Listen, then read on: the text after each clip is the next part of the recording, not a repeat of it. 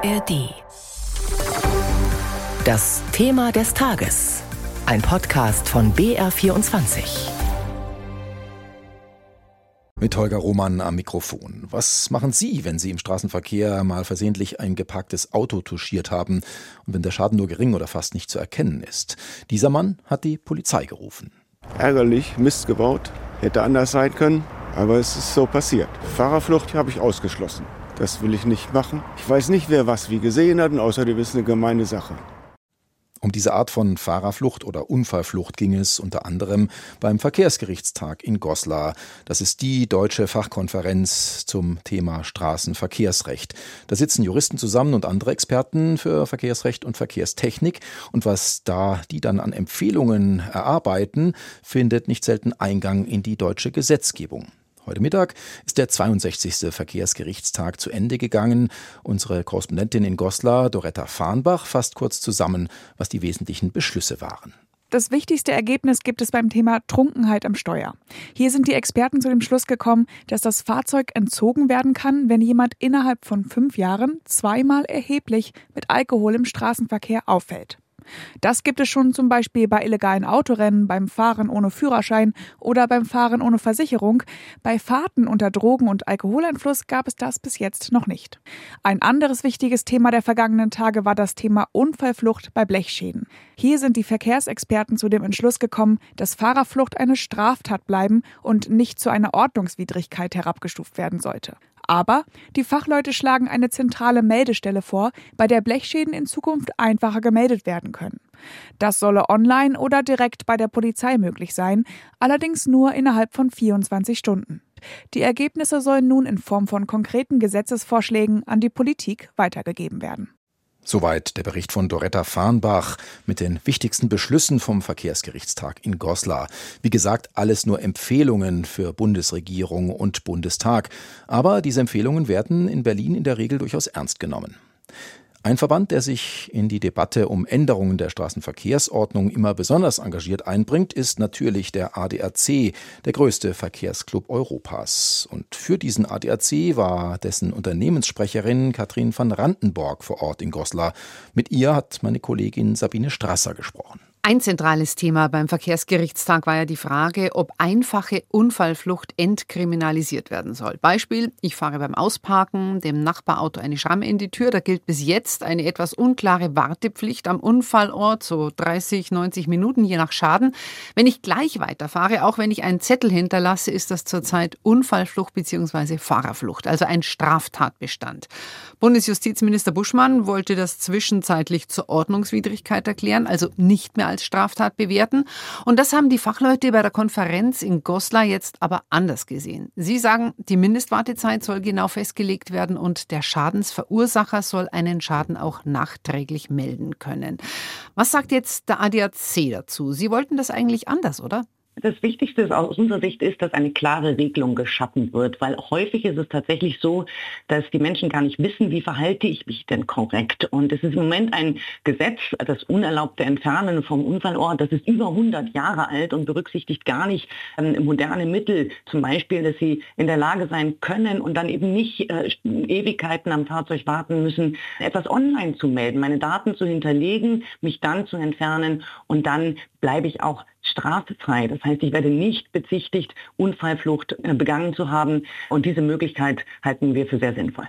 Aber das unerlaubte Entfernen vom Unfallort, also wenn ich es nicht melde, bleibt ja weiterhin strafbar. Sie waren ja ursprünglich, glaube ich, für eine völlige Entkriminalisierung Entkriminalisierung klingt immer so, als wenn man diesen Vorsatz, tatsächlich den Unfallort zu verlassen und eben nicht bekannt zu geben, dass ich den Fehler begangen hat, verharmlosen wolle. Und das war nicht unser Weg. Dieser Weg, der jetzt gegangen wird, den tragen wir sehr gerne mit, denn es besteht die Möglichkeit, straffrei zu bleiben, wenn ich einfach aus Schusseligkeit, aus Unsicherheit, aus Unwissenheit den Unfallort verlassen habe, aber dann mich nachträglich durchaus melden möchte, dann ist es nicht sofort Fahrerflucht und das entlastet ehrlicherweise auch die Behörden.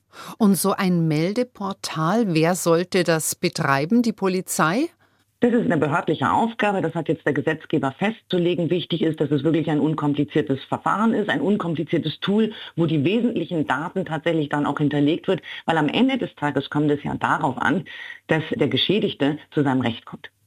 Dann ging es in Goslar auch noch um die Frage, ob man Fahrerinnen und Fahrern, die mit Alkohol am Steuer erwischt werden, das Auto wegnehmen darf.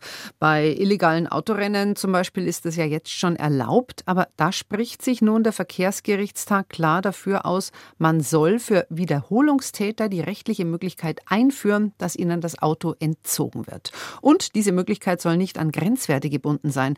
Das ist jetzt eine eher umstrittene Maßnahme. Was sagt der ADAC dazu? Also Alkohol am Steuer, das ist mal das Erste, geht überhaupt gar nicht. Und wenn man wiederholt erwischt wird damit, dann ist das schon ein deutlicher Hinweis darauf, dass man diesen Gegensatz nicht allzu ernst nimmt. Die Frage wird sein, ob das in der Praxis tatsächlich so oft umsetzbar ist, dass man tatsächlich das Fahrzeug einzieht. Wir haben häufig auch geleaste Fahrzeuge. Da gibt es dann hohe Hürden daran, dass man ein Fahrzeug einzieht, was ähm, gar nicht im Besitz des Sünders sozusagen ist. Es wird sich zeigen, ob das in der Praxis tatsächlich so oft Anwendung findet. Wichtig ist aus unserer Sicht vor allem da der Entzug der Fahrerlaubnis, weil dann ist auch klargestellt, sie können sich auch keinen Mietwagen mehr nehmen und sind einfach eine Weile aus dem Verkehr gezogen, bis sie wirklich nachweislich diesen Zusammenhang begriffen hat, dass Alkohol und Autofahren nicht geht. Dann wird ja so ein Auto häufig nicht nur von einer Person genutzt, sondern auch von einer ganzen Familie. Trifft so ein Entzug dann auch Unbeteiligte? Das ist richtig. Wenn das Fahrzeug eingezogen wird, dann sind andere mit betroffen, die möglicherweise überhaupt gar nichts mit dem Delikt zu tun haben. Der Partner gegebenenfalls, Kinder. Das ist äh, tatsächlich ein zweites Problem und da wird man sehr genau jeden Einzelfall abwägen müssen.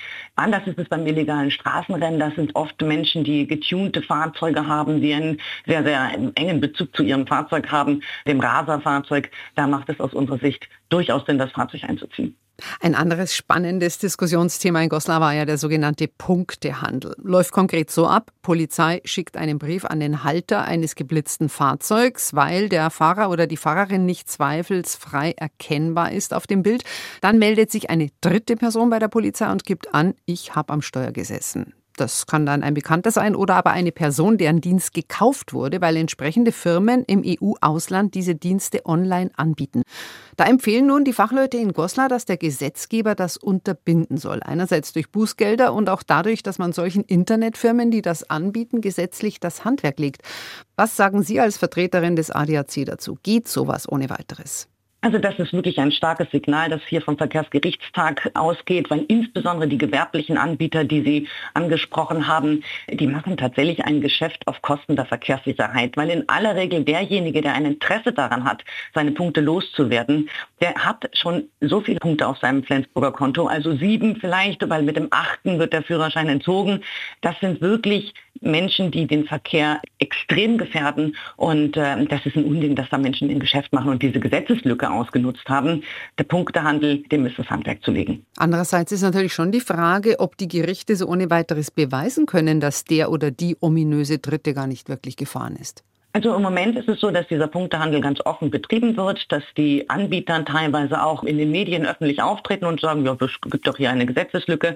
All das wird in Zukunft nicht mehr möglich sein, denn ganz klar ist, das ist ein, ja, ein strafbares Verhalten, das hat eine Menge kriminelle Energie, dann wird es schon mal sehr deutlich schwieriger. Sagt ADAC-Sprecherin Katrin van Randenborg im Gespräch mit meiner Kollegin Sabine Strasser.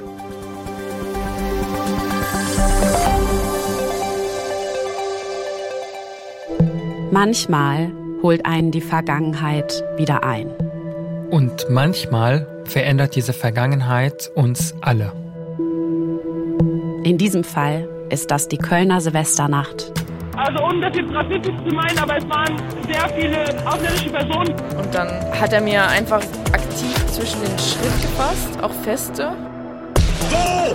Wo? Wo war ihr Silvester? Wir werden sie jagen wurde tatsächlich ein Diskurs geführt über den gewalttätigen arabischen Mann.